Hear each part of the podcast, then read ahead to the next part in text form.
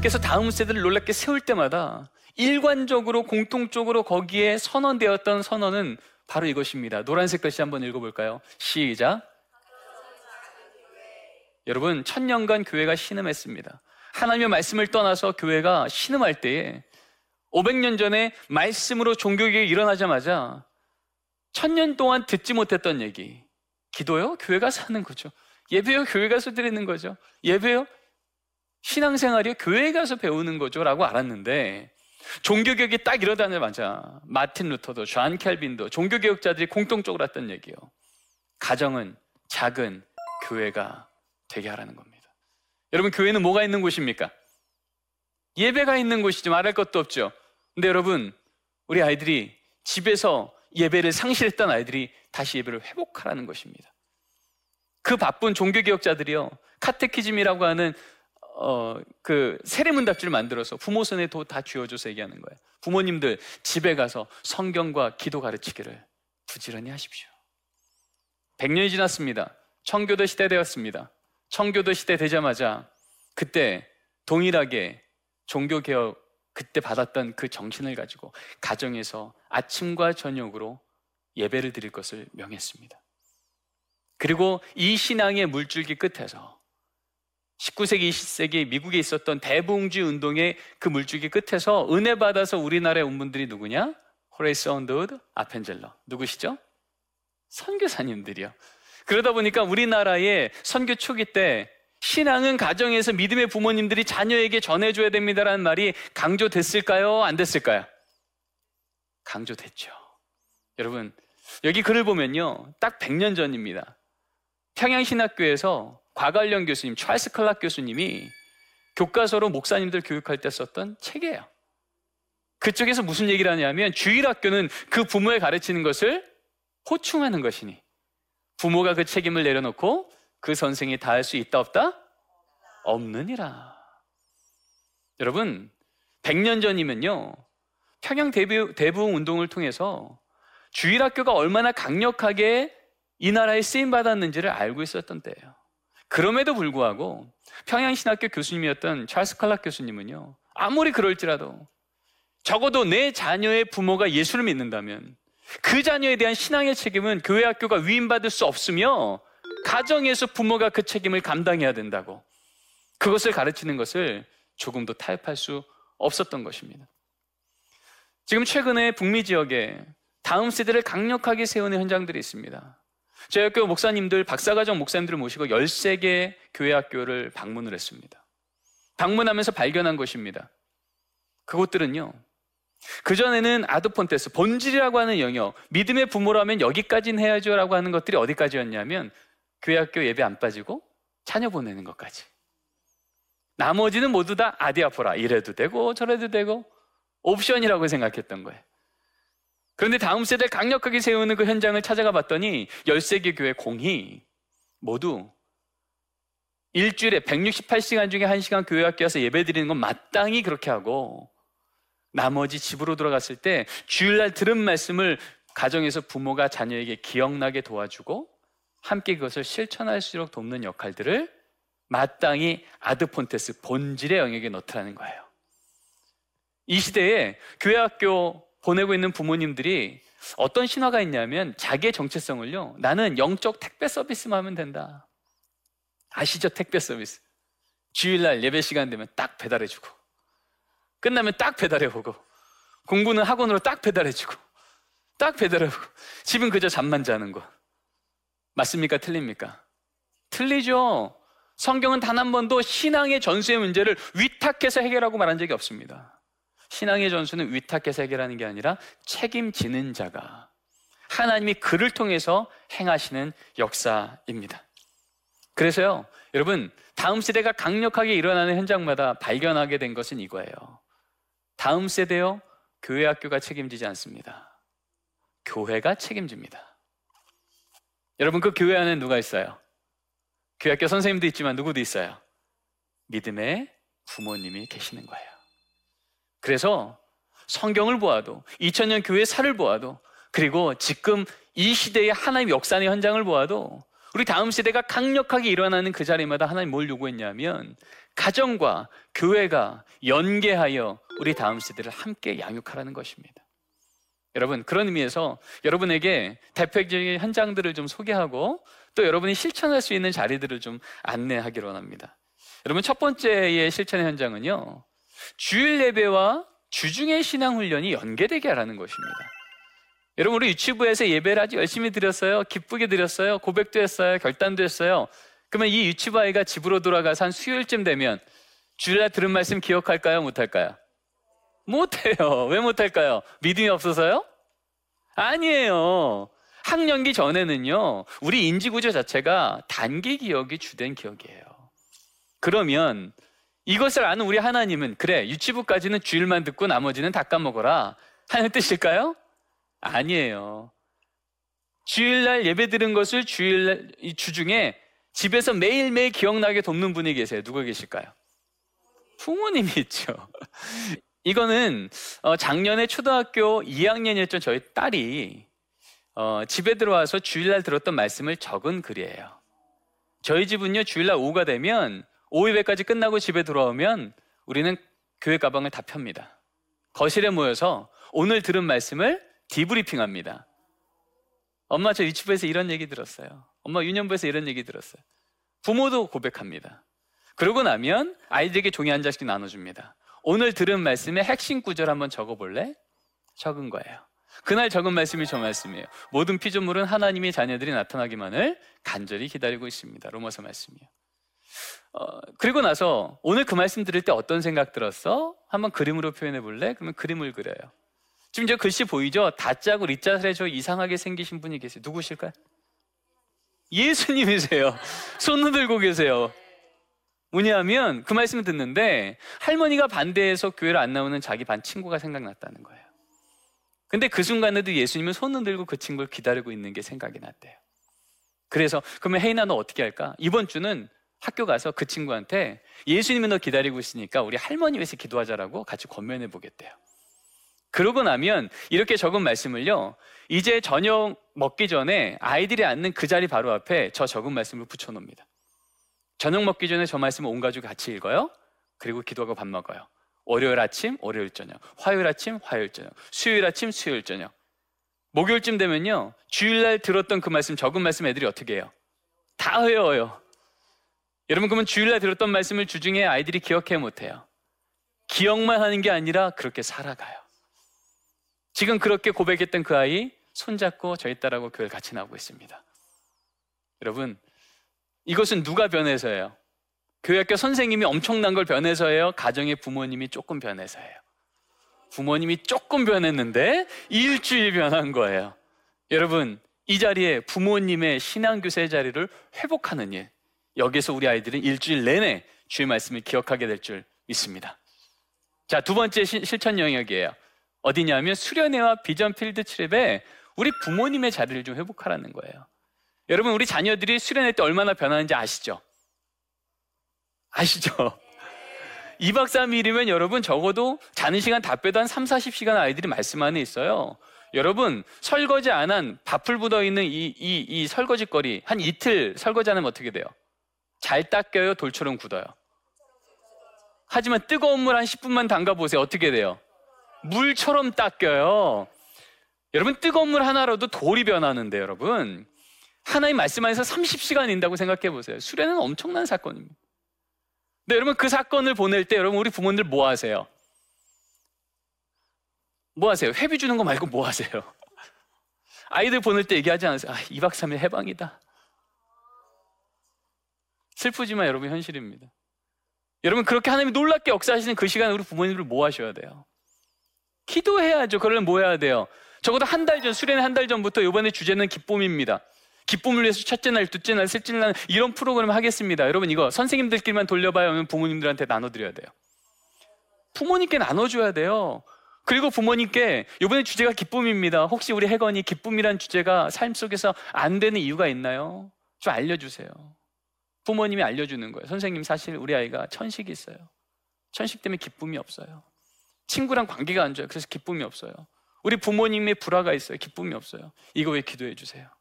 여러분 한 달 전부터 우리 자녀의 이 기쁨이란 주제를 두고 하나님은 만지셔야 될 부분들을 여러분 우리 부모님이 우리 선생님들과 함께 기도 제목을 나누며 한 달 전부터 릴레이 금식 기도할 때 선생님들만 기도하지 마시고요. 절반은 우리 부모님 기도 자리도 나서 부모님이 교회를 찾아나 금식 기도하며 같이 준비한다면 그 여름 수련회 우리 아이들이 놀랍게 하나님 역사하실까요? 안 하실까요? 여러분 단지 이번 수련회 보내주세요만 우리 부모님과 선생님들의 대화가 아니라 우리 아이 분명히 하나님 만나실 테고 변화시킬 텐데 이 자리를 위해서 우리 같이 기도해요 선생님 같이 기도해 부모님 여러분 이 자리가 회복되기를 원합니다 여러분 12년 교회학교를 다녀요 근데 여러분 교회학교를 졸업하고 나가는 청년들의 입에서 무슨 말이 나오냐면 우리 집에는요 부모님이 너무 교회 일로 바빠서 우리는 너무 교회 일로 바빠서 교회 안에 신앙 안에서의 추억이 없어요. 어떻게 해야 될까요? 여러분 비전 필드 트립 부모님과 같이 마시고요. 저기 캄보디아, 저기 베트남, 아니면 저기 지방으로 여러분 선교여행 갈 때 자녀들과 함께 가십시오. 함께 훈련받고 함께 경험할 때 여러분 그들이 예전에는 우리 부모님이 하나님 때문에 눈물 흘려 기도하는 걸 한 번도 본 적 없던 우리 아들이 우리 엄마의 엎드려 기도하는 뒷모습을 보는 거예요. 그저 철없는 아들만 보였던 내 아들이 내 또래 아들의 친구들에게 복음 전하기 위해서 땀 흘려가며 애써가며 주일학교를 인도하는 우리 아들의 뒷모습을 엄마가 보는 거예요. 여러분 그렇게 비전 필드 트립 일주일 다녀오고 나면 그 가정 안에는 하나님 때문에 나눌 수 있는 추억이 많을까요 적을까요? 엄청 많겠죠. 그 계절만 다가오면 그때만 다가오면 여러분 바로 필드 트립 바로 이런 자리에 우리 부모님들이 자녀와 함께 걸어가는 일 가운데 하나님이 그 가정에 신앙을 강력하게 전달하는 일들이 있기를 간절히 소원합니다. 어, 세 번째 영역은요, 자녀의 생애 주기 교육에 부모의 자리를 회복하라는 겁니다. 여러분, 우리 자녀들이 태어나서 미취학기, 아동기, 청소년기, 청년기, 성인기를 거치죠. 여러분, 이런 인생의 주기마다 여러분들이 옆에 딱 달라붙어서 신앙의 선생님 역할을 잘하고 계십니까? 가끔은 놓치십니까? 놓칠 때가 많아요. 어, 바로 이 교육을 잘하고 있는 교회 중에 하나가요. 어, 레이크 포인트 처치라고 애틀란타에 있는 어, 미국 교회인데요. 이 교회는 그 교회 안에 Faith Path라고 하는 프로그램이 있습니다. Faith는 믿음이란 뜻이고 Path는 여정이란 뜻이죠. 예를 들면 이런 거죠. 자녀가 태어나기 전에 부모가 내가 신앙의 부모 되겠다 결단을 해요. 그리고 축복의 시간을 갖고 가정 예배를 드리고 이제 자녀가 아동기 들어가기 전까지 어떻게 내가 자녀에게 신앙의 성품을 가르쳐 줘야 되나 라고 하는 것을 집에서 지속적으로 아이들에게 알려줍니다. 아이가 아동부 들어가면 기도를 가르치고 성경을 가르치고 예배를 가르치고 섬김을 가르치고 아이가 청소년에 들어가면 순교를 가르치고 이제 인생의 목적을 가르치고 그리고 이제 세상으로 파송하는 여정 여정마다 부모가 할 역할이 있다는 거예요.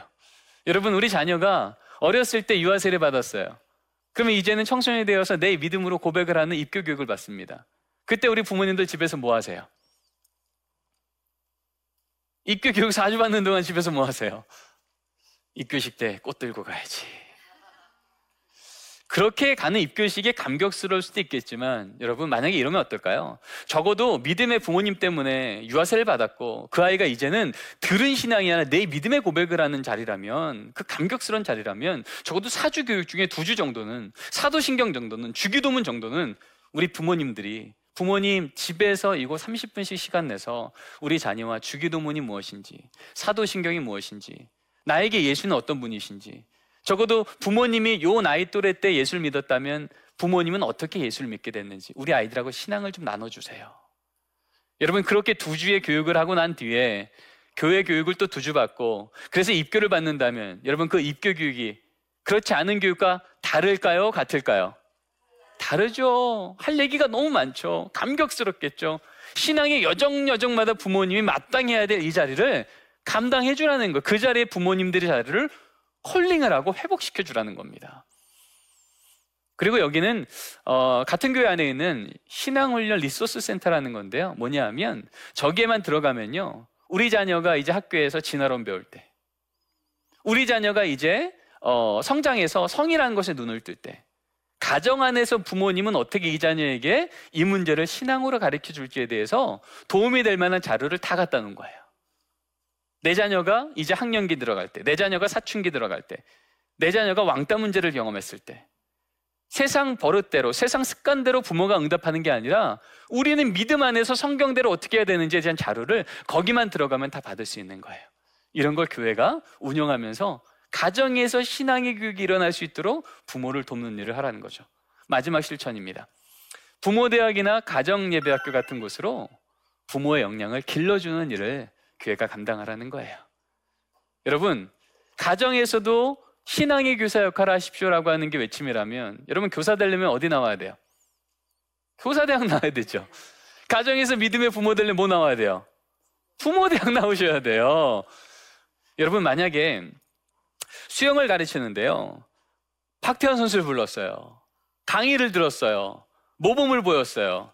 자, 그러고 나서 저 여러분 들었죠? 동의했죠? 지식 다 알겠죠? 자, 이제 입수. 수영합니까? 못합니까? 왜 못할까요? 뭐가 부족해서? 지식이 없어서요? 동의하지 않아서요? 뭐가 없어서요? 예, 역량이 없어서예요. 이 안에 들어서 내가 함께 이 물 안에서 내 몸이 적응하는 시간이 없었던 거예요. 여러분, 가정 안에서 교사가 된다는 거, 또 가정 예배를 드려본다는 거, 이거 다 동의로 될까요? 안 될까요? 쉽지 않아요. 이걸 도와줘야 된다고요. 그래서 그것을 도와주는 일들을 교회에서 진행할 때 바로 거기에서 역량 있는 부모가 세워지는 거예요. 저 사진에 나오는 교회가 바로 Perimeter Church라고 미국에서 부모 대학을 잘 운영하는 교회예요. 그리고 또 다음 사진은 어 제가 충신교회 있을 때 어, 가정 예배학교를 운영했을 때 한 기수를 끝날 때 했었던 캠프입니다. 5주를 가정 예배에 대해서 워크샵을 하고 주일마다 미션을 주고 5주를 잘 끝낸 분들을 모아서 캠프를 하는 거죠. 그리고 났더니 1년 뒤에 저 캠프를 갔다 온 분들이 1년 뒤에 가정 예배를 얼마나 유지하나 봤더니요. 93%를 유지하는 걸 확인했어요. 예. 여러분 제가 충신교회 있을 때 첫 경험이 그겁니다. 어, 고등부 수련회를 갔는데요. 어, 90여 명 애들 중에 20여 명이 첫날 저녁에 와 있는 거예요. 그래서 목사님 불렀죠. 목사님 애들이 어디 갔어요? 학원 갔어요. 그 제가 수련회 마치고 집으로 아니, 교회로 돌아와서 담임 목사님께 말씀드려요. 목사님 광고 좀 해주세요. 우리 자녀 승승장구해달라고 기도하는 모임이 있는데요. 그 모임 이름도 그대로 가고요. 그리고 똑같이 장소에서 모였는데 목적을 다르게 하겠습니다.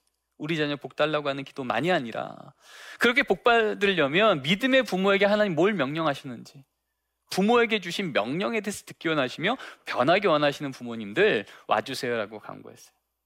그래서 광고를 우리 목사님이 광고를 엄청 잘해주셨어요. 그리고 모였는데 그전하고 비슷하게 한 20여 명 모였어요.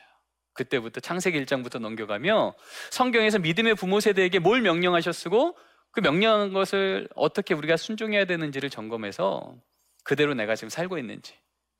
그래서 30분 찬양, 1시간 성경 공부, 30분 통성기도. 그리고 났더니 이제 그 예배 끝날 때마다 기도 제목이 이렇게 바뀌는 거예요. 하나님 이 자녀 내 자녀 아니었습니다. 하나님 자녀였습니다. 내 욕심대로 끌어가지 않겠습니다. 하나님의 손에 이양하겠습니다. 내 입으로 설득하지 않겠습니다. 하나님의 은혜로 마음을 만져 주십시오. 여러분, 우리나라의 최대 종교가 뭐죠? 대학교죠? 아시잖아요. 수능 시험 치는 한번 보세요. 이 대학만 들어가면 내 자녀 인생이 거기에 걸려 있는 것처럼. 여러분 그 수능이 이제 100여일밖에 안 남은 그때에 그렇게 어, 모여서 말씀 앞에서 헌신의 기도를 시작한 지 딱 3년이 지나니까요. 20여 명이 200명이 됐습니다. 이젠 소년부실에 모일 수 없어서 이제 본당이 모였습니다. 믿음의 부모 200명이 모이고 나니까 그해 여름 수능 시험이 100여일 남았는데 여름 수련회요. 그 당시 90여 명이 나온 아이들 중에 여름 수련회 98명 참석했습니다. 이제는 제가 장신대로 왔기 때문에 충신께서 어떤 일이 일어는지 몰라서 목사님께 물어봤어요. 목사님, 이번 겨울 수련회 애들 몇 명 왔나요? 120여 명 정도 나오는데 겨울 수련회 125명 나왔습니다. 누가 변해서요? 부모가 변해서, 특히 누가 변해서요? 엄마가 변해서요. 여러분 지금 다음 세대에 하나님의 은혜가 끊어졌다고 하나님 우리가 열심히 기도하니까 이 다음 세대 하나님의 은혜를 부어 주십시오라고 말하지만 여러분 여전히 하나님의 은혜는 언약한 것처럼 주의 이름으로 모이는 자리마다 강물처럼 임하는 줄 믿습니다. 문제는요 소낙비처럼 은혜는 내리지만 우리의 그릇이 엎어져 있게 여러분 그릇이 엎어져 있으면 여러분 소낙비가 내려도 물 한 방울 들어가지 않는 줄 믿습니다.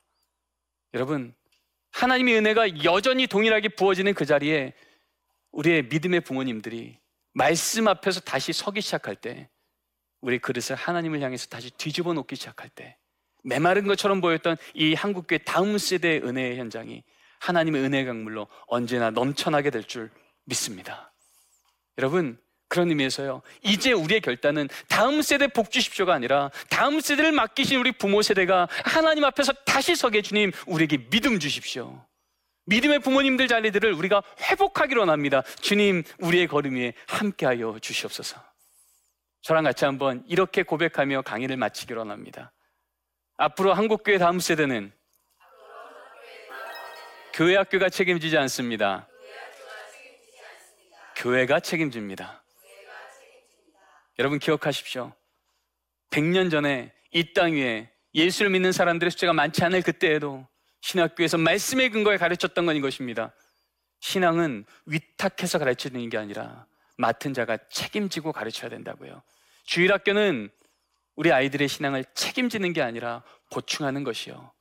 적어도 부모 세대에게 하나님이 누군지를 알려주었다면 부모 세대는 우리 자녀에게 목숨 걸고 세상의 스펙이 아닌 하나님의 이름을 전해주는 믿음의 부모가 세워질 때 하나님은 우리나라, 우리 민족, 우리 다음 세대의 주인으로 우리 가운데 서게 되실 줄 믿습니다.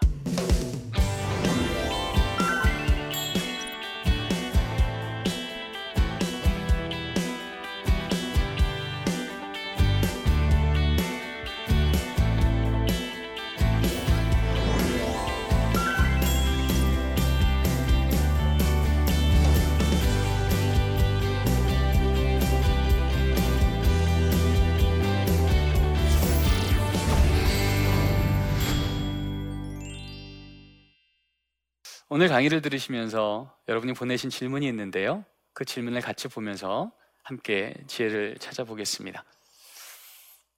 요즘은 맞벌이 부부들이 많아 교회에서 부모님들에게 시간을 요구하면 어려워하시는 분들이 많습니다. 오프라인이 아닌 온라인에서 부모님들과 함께 할 수 있는 방법들이 있다면 알려주세요. 예, 우리 부모님들 요즘에 다 바쁘시죠? 어떻게 해야 될까요? 어, 우리 신앙생활에서 하나의 원칙이 있습니다. 신앙생활은요, 시간 있어서 하는 게 아니라 시간 내서 하는 겁니다. 적어도 내 자녀의 신앙의 문제가 그렇게 중요한 문제라면, 우리 목숨 주고도 아깝지 않은 내 자녀의 인생에 너무 중요한 문제라면, 그럼 마땅히 시간을 내야 되는 거죠. 그래서 우리가 부모님들이 그 시간을 낼 수 있도록 마땅히 그분들을 도전하고 우리 자녀의 신앙이 이 시기에 얼마나 중요한지를 알려주는 일.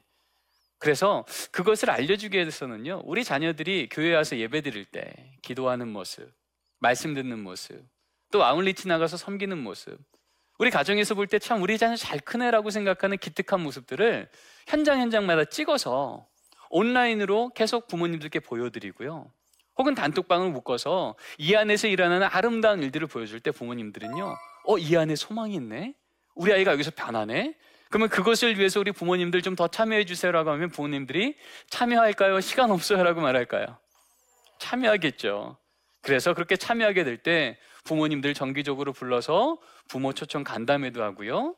그리고 우리 자녀가 아까 얘기했죠. 신앙이 인생의 주기에 중요한 것을 경험할 때마다 초등학교 3학년 올라가서 이제 학교에서 진화론 배울 때 부모님 진화론에 대해서 신앙적으로 이렇게 알려주셔야 돼요. 간 강의합니다. 팝업 강의.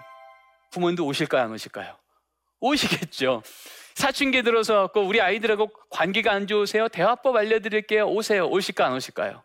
오시겠죠. 성적이 떨어지고 인생 목적이 없다고 애가 얘기해요. 어떻게 하죠? 그거 도와드릴게요. 오라고 하면 오실까요? 안 오실까요? 오시죠. 바로 우리 부모님들이 갖고 있는 자녀 인생의 아주 구체적인 이슈들을 성경은 뭐라고 말하는지에 대해서 우리 답을 갖고 안내하는 자리들을 계속 제공할 때 그분들이 아 우리 자녀 인생은 교회와 함께 걷는 거구나 라는 걸 깨닫게 된다는 거죠. 그렇게 한번 시도하면 좋을 것 같습니다. 두 번째 질문이에요. 교회에서 신앙이 좋으신 분이어도 자녀 교육에 대한 기준이 세상의 기준과 아주 다르지 않음을 봅니다. 부모님들이 교회에서 교회 학교에 아이들을 믿고 맡길 수 있도록 교회에서 노력해야 할 점은 무엇이 있을까요? 어, 사실은 이 부분이 오늘 강의했던 내용의 핵심이었던 것 같아요. 여러분, 신앙이 좋은 것 같은데 새벽기도 한 번도 안 빠지시는데 그분이 정말 결정할 때에는 세상 사람들과 다르지 않은 거예요. 그래서 저는 우리 교회학교 선생님들 만날 때마다 이렇게 묻습니다. 부모님 만날 때도 이렇게 묻죠. 부모님, 집사님으로, 장로님으로, 권사님으로, 목사님으로 회심하셨죠? 인생의 중요한 문제마다 엎드려서 기도하시고 하나님께 의지하죠? 그런데 우리 부모님의 자녀의 문제 앞에서도 회심하셨습니까? 자녀의 진학의 문제 앞에서도, 자녀의 대학의 문제 앞에서도, 자녀의 직장과 결혼 문제 앞에서도 회심하셨습니까? 거기서도 하나님이 주인 되심을 고백할 때만 우리 자녀를 진짜 하나님이 복 주십니다. 여러분 이것을 우리가 끊임없이 알려 주셔야 돼요. 그래서 우리가 교회에서 결국 내 삶의 중요한 결정마다 하나님 얼굴 앞에서 결정하는 바로 그 자리가 진짜 믿음의 부모님의 자리임을 우리 부모님들께 지속적으로 알려주고 그래서 그렇게 우리 부모님들이 걸어갈 수 있도록 돕는 믿음의 공동체들을 묶어주기 시작할 때 우리 그런 부모님들은 우리의 설득이 아닌 하나님의 설득으로 그 삶이 하나님 앞에서 바뀌어져 가는 이름. 아브라함이 아니라 아브라함으로, 사례가 아니라 사라로.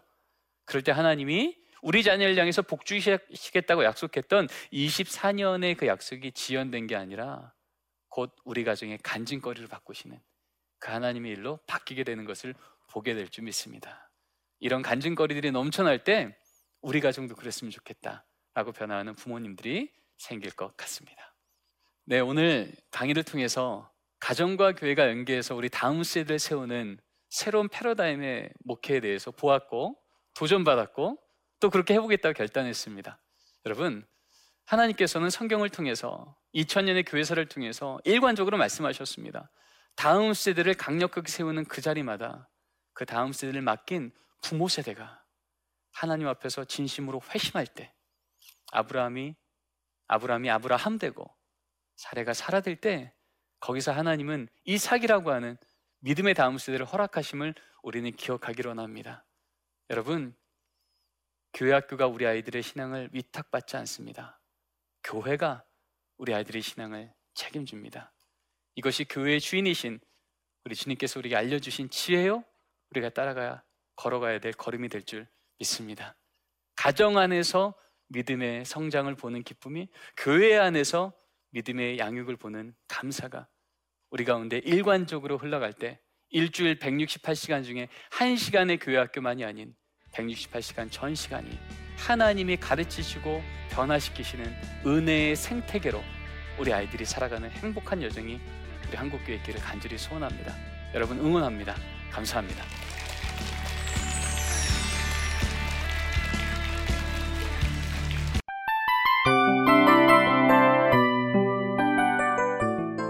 이 프로그램은 청취자 여러분의 소중한 후원으로 제작됩니다.